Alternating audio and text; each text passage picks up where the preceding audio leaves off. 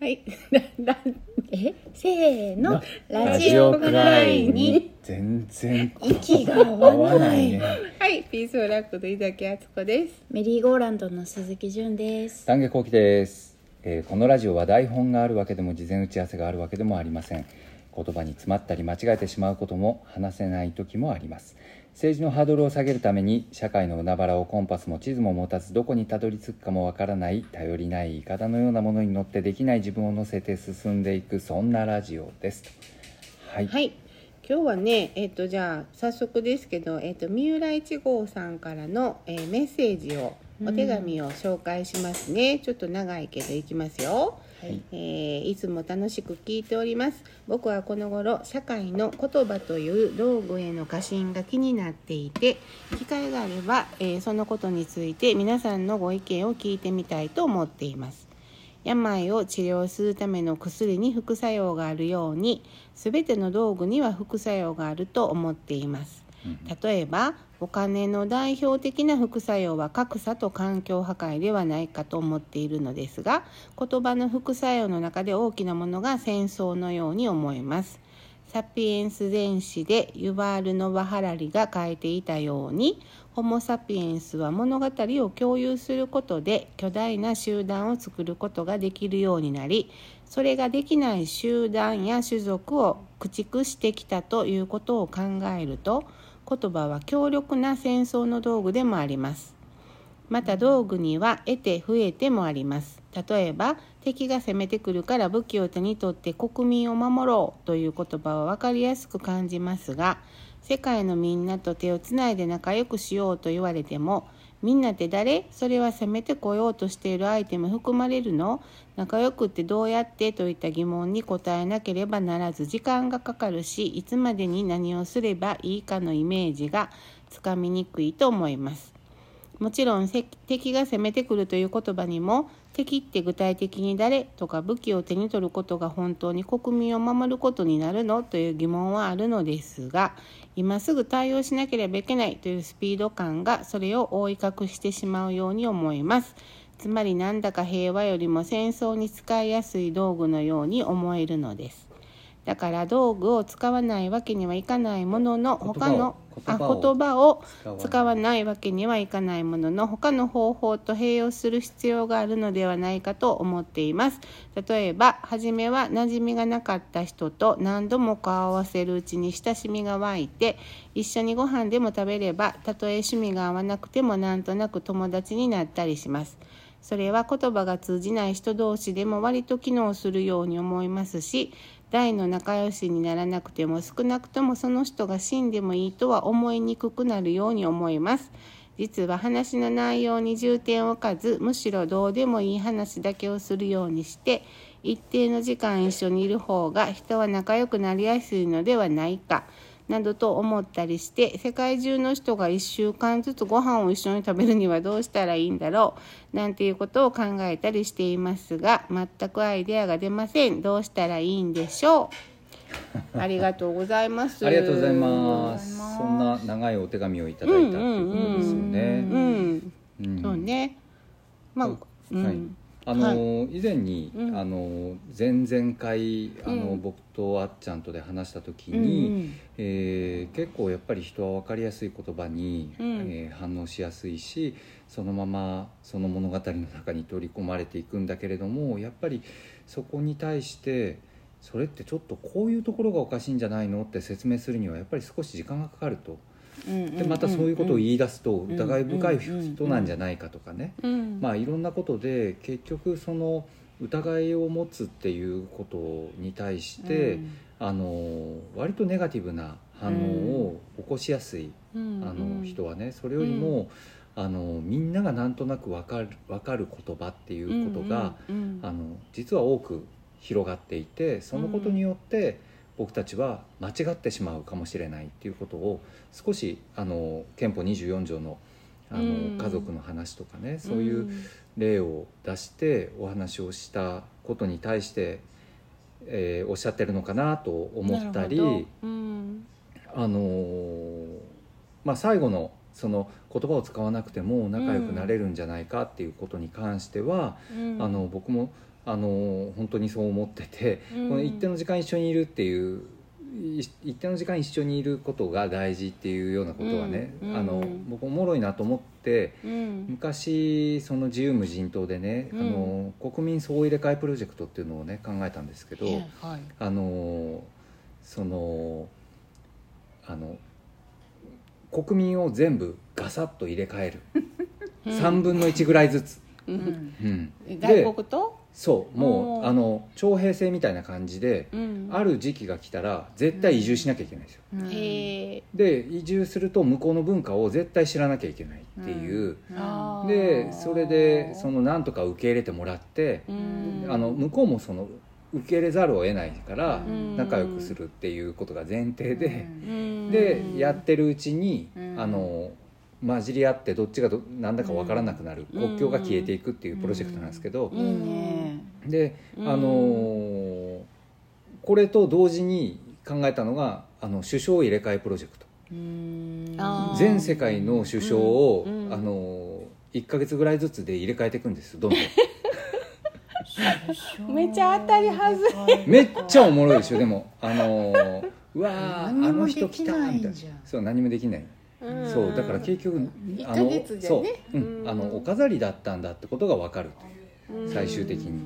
ううん。でもそのぐらいでちょうどよくてうん。首相なんてものはねうん。自分たちに主権があると思っていれば本当はそのぐらいでちょうどいいまあまあねそれはあの冗談みたいなあうん。のなんていうのかなあの家庭仮にそういうことになったらどうだろうっていうことをみんなでまあ笑いながら話すっていううん。そういうことをやってたわけですけど。うん。なんかあのうちのね、えっと、うんメリーゴーランドの増田が、うん。あのよくしょっちゅう、ん。あの自分自分とこの子供をあの彼は波乗りをやっていたので、うんあの波乗り連れて行くのに、うん自分家族だけでいても思んないって言うんですよ。うん。ですぐにあの誰誰か誘えやって言って、うん。でその想像って言うんですけど息子がね、うん。想像が電話の前に、うん。波乗りに誘う友達リスト映画に誘う友達リストこうなんか部門分けされてあのへえ誘う子が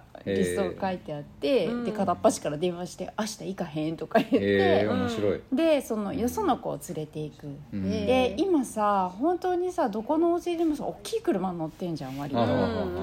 でそうやな。7人乗りとかにうん。4人家族なのによ7人乗りとかに乗ってたらさうん。あと1人や2人ぐらいさうん。連れて行ってたりするでしょうんでやっぱりそのよその人がいるっていうだけでうん。家族だけだったらすぐにお父さん渋滞で怒り出すとかさうん。またお母さんがなんかブチブチ文句言うとかのところがよその子いるとそうはならない。うん、うん。そうね。なんかそうういうのってやっぱりそれでこうなんかみんなが楽しく過ごせたりとか、うん。たらまた今度はその子んちの家族に自分とこの子を連れて行ってもらえるかうんなとかさ、うんお互いにお互い様で。ううんなんかその全然入れ替える入れ替えるのすごい面白いと思うし、うん。さっきの三浦さんのご飯一緒に食べるとかもすごい面白ないんかご飯ってやっぱそういう力あると思うんですよね。ね。本当そう思う。でね、うん。あの僕世界70カ国ぐらい旅したんですけど、うん。やっぱどこでもかなりの確率でご飯食べてきっていうのはあるんですよ、へー旅していて、うん。まあ、貧乏旅だっていうのは一目瞭然で分かるような感じで僕も旅してたので、うん。それはそうかなと思うんですけどでもこれがねあの日本ではそれがやっぱりない、うん。あの外国人に対して気軽においでっていうのがなかなかないんじゃないかなと思うんですよね。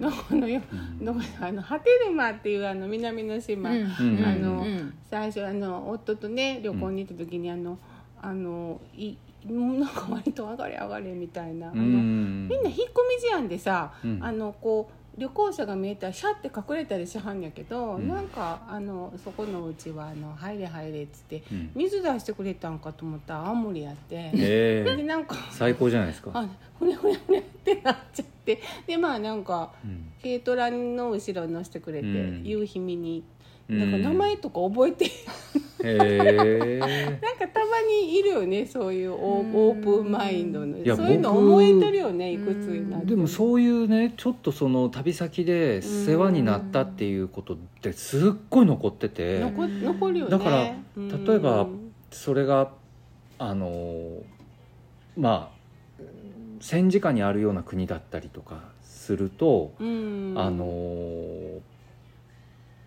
ものすごくそのあのその後に戦争のニュースとか聞くとやっぱりものすごくそのうん顔がブワーって浮かぶんですよ。本当そうよね。であの子はどうしてるだろうみたいなことをすっごい考えるんで、ううん。うん。ね。うん。いやし今知る知るっていうのはね大事やけど。だから全世界旅人みたいな風になるとちょっと面白いんじゃないかと思ったり。ううんんまいね。でこの前純ちゃん聞きに来てくれたあの話の,、あの松村慶一郎さん、はいはいはいはい。人類学者のあの人がアフリカとかのねうん。研究者さんと喋ってるのでいうとだからそのブッシュマンの人のとことかに研究に行ってる人らは、うん。あのあの定住してないでしょ、うんうん住所不定無職なんだよね、うんうん。だからあのホストファミリーは受け入れてくれるんだけどホストファミリーを探すとこから始まるって言って、だからその定住してない暮らしをしてる人もまだまだ一定数世界にはいるんやなっていう。だから定住させられてるんですよ私たちは。定住して納税するように。できてるシステムがね。う、ん。うん、なんかその定住しないっていうのはうん一個のなんかあれかもね。まあヒッピーの人たちはそういうあれがあったんやろね、うん。そういう抵抗の仕方みたいなさ、ううん。んあ婚姻届のこと書いてたよね。上本前回話した、あうん。のいちこさんのあれに。婚姻届を出さない抵抗をうん。めっちゃ頑張ったけど出したみたいな。うん書いてたよ、んまあ、なんかそういう抵抗の仕方してその、うん。あの結婚という制度を取らないことで抵抗してる人とか、うん。いろいろいますよね。何の話やったっけって三浦さんの話はこんなんでよかったかな？三浦さんは言葉についてね。えっと言葉というもののまあ危うさについて少し三浦さんは言ってくれたのと、うんうん。まあ、言葉以外のコミュニケーションとしてその共に過ごすっていうようなことの提案だと思うんですよね。うん。だからそこでそのうん言葉が逆に弊害になってしまうところもあるだろうと。で確かに言葉の通じない人のところにお世話になったりした時の経験は僕はその世界で結構あるんですけどやっぱそれはすごくいいものだったりもするしうん。逆に騙されたこともあるんですよ。ううんだから、うーんどっちの側面ももちろん人間にはあるけれども圧倒的に僕はそのいい思いをした方が多いんですよね、あの嫌な思いよりもいい思いをした方が多い、うん。で特に貧しい地域の人たちの方がうーんそういう壁がななくって自分,、自分たちの精一杯のもてなしをしてくれようとすることに心打たれたりしましたね。うん。うん。本当ねなん。か今さ海外に行きづらくなってるでしょ、うん。とさでなん。かこういながらにしてさあのーちょっとこのこれ今日の新聞今日のえっ、と8月18日うん。の夕刊の一面なんですけれども、うん。メタバース教室って、うん。えっ、とねバーチャルリアリティうんで、うん。えー こういうなんか眼鏡みたいなさ、特殊なさ、ヘッドセットつけてね、うん。うん。をやってその沖縄と茨城うん。に N 校と S 校って、ううんうん。ん。これに通ってるうんあの子も私知り合いでいるんですけれどうも、ん。でそのまあそこにいないんだけれどもうん。アバターとして参加してる、で授業に参加して、うん。でそれでまああの学校生活を送うるっていうのをができたりするわけじゃないですか。うん。でそれってすごくあのいい面ももちろんあるし、うで何かそれだけでもし成り立ってしまうと、欠落していくものも何かこう、こぼれ落ちてしまうものっていうのも絶対にあるんだろうなと思っていい悪いはわからないんですけれども、うん。私はね。ただわ昭和生まれ育ちの私にしてみると、やっぱりその海外に行きづらい、あの金銭的にもだし、うん。その環境だったりいろんな問題で生きづらい状況の中で一方ではこういう技術が発達していてうん。自分はこここにそこにはいないけれども、ああのいるっていう感覚が味わえちゃううん。時代になっていくと、ちちょっともう私の感覚では理解できないまた違うものが生み出されていくのかしら？うん。と思ったり。僕はやっぱりそそこはちょっと危険を感じるですよ。うん。あのあのそその一つやり方としてそういうものが増えていくっていうのはあの止められないし今後もうん。そのそれを利用したメリットっていうことを声高にあの訴えられることもあると思うんですよね。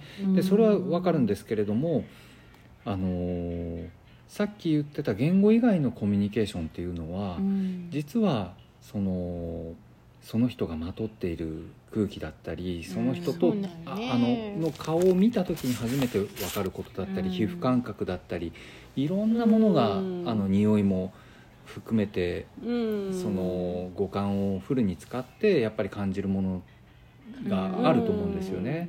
それなんかあの山際先生とさ山際先生となんかあのゴリラのそうって言っててよ、話ですよねあのあのなんかごご飯食べに行った時にそんな話してくれて、あのなんつうのかな。かこうやってうん。実際会って、うん。あのだから言葉以外から得る情報の方が実は多いうん。その人と会った時に、うん、だからそのこ言葉って実は二次的なっていうか、うん。あのものが多いんだよっていうようなことを、いろいろもう本当にそう思います。だからその、うん。ど動物動物もなんかそんな風にしてやってるんだみたいなこと言ってはったよ。だからね、うん。僕はあのまあもちろん海外に今行きにくいんだけれども海外行って旅をしてあの本当にあの例えばうん。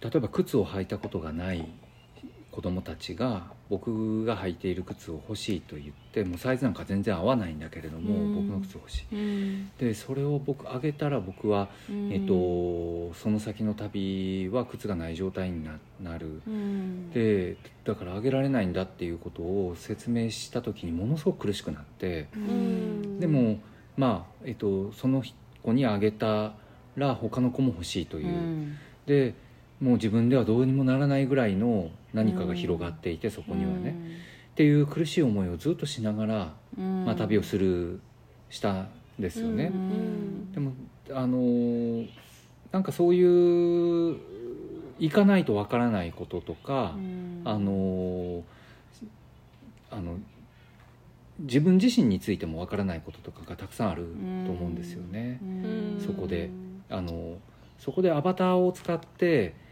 そのコミのコミュニケーションの中ではおそらくその人自身が抱えている問題とかそういうものはほとんど伝わらない状況になるんではないかなっていうふうに思うんですよね。あとやっぱりそのあのーなんというかな。アバター自分の顔を出さなくてもいいうん。からこそ、うん。あのもうちょっといろんな問題があって、うん。まあ、学校に行けない人前に出るのが怖いとかさ、うん。そういう環境の中で、うん。もう家に引きこもるしかないっていううん。人にまた新しい選択肢が生まれてこれによってね。うん。であのすごく、まあ、この記事を読んでるとあの本当に近未来のさ、うん。なんていうかちょっと理解できないぐらいうん。映画を見てるようなね、うん。あの状況なんだなと思って、そんなことできるんかってうん。いや思うけでも。も、もうちょっと分かりやすく言うとね例えば貧富の差は絶対あるあるというか食べうんうんうん。うんおお腹が空いておあの何か食べたいわけじゃないですか、うんうんうん。じゃあうちに来て食べればっていうふうにお誘いした時に、うんうん。その相手がどういう人かっていうのが初めて分かるあのこうアバター上でずっとさやり取りしてうん。例えばアバター上でうん「今度うちにおいでよ」って言ったとしてででも実際に来るっていう風になるのとものすごく衝撃だと思うんですよね。衝撃が強いっていうか。うん。ん。だからその直接のコミュニケーションではなないってことやもんね。うん画面そうです。メタバースの中ではうん。んそのでだからそうあの畑さし始めた時さ、うん。あのまあ割とあの農業塾やったから若い女女の人とかもいっぱいいてまあそのまあなんかそのあの虫ね虫虫私もまあ嫌やったけど虫もうすぐこう、うんキャーみたいなうん。あのあのなななるの、なななる人が多くて、うん。あのあそうそう今もだから畑畑にしてたらだんだん平気になっていったけど、うん。あのキャー虫とか言ってこうあのなんか飛んでたらキャーとか言って、うんうん。あのでああいうのが、うん。なんかあのなんちゅうのかな分かりやすいっていうかあの、あの殺そうとするでしょ？キャー虫パンみたいな。うん。でその畑とかしてるとそのそうならなくなる。あの這い回られたり噛まれたりふすごい不快になる不快なんやけどでもうもう何これぐらいうわーって出てくる時とかさ、ううん。んいっぱいあってそのうわーってなるけど、まあ、この人らが媒介して、できるっていうのもあるしあのあのそのそのそうそう不快も快も不快も含めて生きるっていうことっていうのを教えてもらうっていうかその畑によって、うん、そのそれも含めて生き生きるっていうのを教えてもらうけどそのそれがないと「あのあ虫!」とか言ってうん「追い出して殺して!」ってなる、うん。なんかそういうのを感じるっていうかこのこれ。このメタバースっていうねだからその快も不快も含めてのただその不登校とか、そうの不登校にでがまだ学校に行かないっていうことのあの人たちとこの間いろいろコミュニケーションあのうん。教育の未来をね、うん。考える会でしているけど、あのじゃあほどうどういうふうにしていくのがいいんだろうなっていうののまあ一つかもしれへんけど、うんなんかその。あの快も不快も含めて生きるっていうことだよっていう部分が少し抜け落ちはしないのかなっていうか。そうねまあこうんの記事の見出しはさえっと不登校概念も変わるメタバース教室うん顔出しなし居心地よしって書いてあるのね。うん、ん。そうね。それそう。まああの一つの一つのこう提示ではあるんやろうけど、うん。あのあの要するにそのひっくるめて生きるっていうことやとしたらね。いろんなこと。を、やっぱりその自分の肉体とね付き合っていくってとても理不尽なことだと思うんですよ。痛くなったり痒くなったりうね。ん。そこを抜きにできてしまう。であとは人間同士のコミュニケーションをあのある意味少し和らげてくれるわけですよね。うん。あのうん。だからそれがあのそれをする前にさっき言ったみたいなうん。あのうちおいでよっていうようなことがなんかできた方が本当はいいんだろうなと思うんですけど、うん。なかなかそれができない自分も含めてですよ。だから僕難民問題とかって結構そこがお大きくあるんじゃないかと思うんですよ。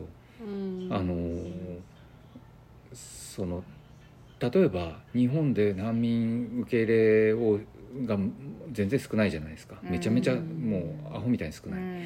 でこれを受け入れるようにななるとしてじゃあ、えっと、あなたの家に、うん。えっとまあ、そういう活動してらっしゃる方もいるんですけどあなたの家に、うん。えっと、ホームステイさせてくださいって来た時に受け入れられるかどうかっていう、で自分のところで本当にそのまあえっと、ある意味他人を家族同然のようにして一緒に暮らしていくっていうようなことがね、うん。あのそこの体制が日本じゃものすごくついてないっていうか、うんなんか、うん。それってでもさ、あの一昔前というかね、うん。今の今の日本の社会では、そういうものそうさっき丹下さんが言ったみたいになかなかそこに踏み切れないのかもしれないけれどさ、本当にちょっと前うん。だったらさ、まあ、田舎と都会の違いもあるあいやどうなんかな、しょっちゅうさ、うんあのよそのよその人っていうか、うん。お父さんの知り合いの知り合いとかがさ、うん。ご飯時になるとやってくるとかさ、うん。あの昔あったよね、うん。あったよね、うん。その家族だけで、あの各家族になってからあれなのかな、いやそれだけじゃなくてやっぱりその設計もそうだと思うんですよ。何度かそこのラジオでも話したかもしれないけど、うん。縁側とかってあってさ、うんうんうん。やっぱりそこがそのコミュニケーションの結構いい境界線、そうね。あの曖昧に曖昧なね。にする場所があった、うん。でところがやっぱりあの車道に出てはいけない。それは行動を使ってはいけないという、もうものすごく行動ってじゃあ誰のもんやねんって話になるっていう 車だけが通れるっていうふうになっちゃってるでしょ？そういうね。そのうん。なんていうかな私とあなたの境界線上のあのモヤモヤしているところの部分を増やすっていうことができない状況になってるんですよ。でなんかなんかこうスススマートでないとうんあかんみたいなさ私なんか今思い出しておかしかったあのスコナミスポーツセンターに通ってるとこ前言ったっけ？え通ってたんだよ私、こうジムに。うんうん。昔ね、うん。スポーツジムですか？うん、ジムに行ってたの、ん。ほんでうんそのプールにはね、うん。もうおじいさんとおばあさんばっかり。入ってはって昼間行くと、それでそこに私はこう長い長いほら今時の水着を着て、こう歩いてたわけよ、それでそのジャグジーとかに行ったら、もうおばあちゃんばっかりなんやけど、もう全然知らんねんけど「ん。あんたそれええやんどこで買ったん? 」なんかそのいきなり距離があんたになって「ん。それどこに売ってんの?」って言って。それ一緒の風呂入ったからですか？いや分からん人のほんで「アルペンです」ってアルペンに売ってんやって。これええやんこれええやんみたいな。でもその全然かっこよくないんだよみんなほら。まあ私も含めて、うん。痩せなくちゃ軍団がさ。うん。なんかこんな海水棒とかかぶって。まあ裸の付き合いっていうか。なんかだからそういうかっこ悪いっていうくだなんつうの？さらけ出し合ってるっていうか。ん。かっこよくなくていい中でさなんかめっちゃあの距離が縮縮まるっていうか、うん。なんか昔ね昭和のお父さんとかって腹巻きしてあのパッチ履いて あのーあんな人もいい人よね。ランニングでねうん、もう普通に外にうん。を歩いてたじゃないですか、うん、あんな人見ないっすよね、見えへんもんなんかちゃんとしてなあかんみたいなね、もう今たまにあの裸でうろうろとかするとちょっと大丈夫かなって思われるだろうなと思いながら、うん、あ捨ててこってうん。言ってる人あんまりいいんよな。今おしゃれおしゃれ捨ててこみたいなのありますけどねユニクロの。そうね。はあー。そういうやつ。なんかほらかちょっとシュッとしてなあかんっていうあのい、価値観にとねことちょっとつながる気がするねこのメタバースっていうのはなね。あうの、ん。ね。うんねそそんなそんななんだこりゃ。はい、三浦一号さんすいません。はい、ありがとうございました。ありがとうございました。は いラジオくらいに。純ちゃんの絵本。絵本コーナー。前にはい。紹介してるかなトマトさん。あした気がするぞ、まあトマトでもみんなさんは。忘れてるやろし、うんうん。今日はこれね。う、うんね田中清さんっていう、うん。えー、と作家のうん。銅版画で作られている、あめっちゃいいやん。むちゃくちゃいいんですよ。うん。トマトさんってさ、うん。もうなんかね絵もいいんですけれど言葉もすごいいいの。へえ、このさある夏の昼下がり真っ赤に売れたトマトさんがトマトの木からドタッと落ちた。ドタ落ちるッとよ落ちた重い重い。うん。いい大きさのトマトやな、ね。うんでさもう暑くて暑くてたまらないトマトさんが、うん。あのええ顔してるわこれ。いいでしょなんでこんなええ顔してんの？本当にね、のずん。ずん熱くなってピカピカのほっぺたが痛いくらいになっあた。泣いちゃったとうとうトマトさんはまぶたをしんなりと閉じたそしてあらほろりと甘い匂いの涙を落とした。ああら。しんなりと閉じるとかさ、トマトの流す涙は甘い匂いがするとかさ、うん。もうね本当にたまらない、うまいな。でさこれさ結構子供も好きで、うん。とあのー毎日毎日読んで読んでって言われたけれど、これはねちっとも飽きない、うーん。あめっちゃ泣いてんのこれトマトさん。え違うこれ川に落ちたの。落ちたんか。へ この嬉しそうなあほん顔まや。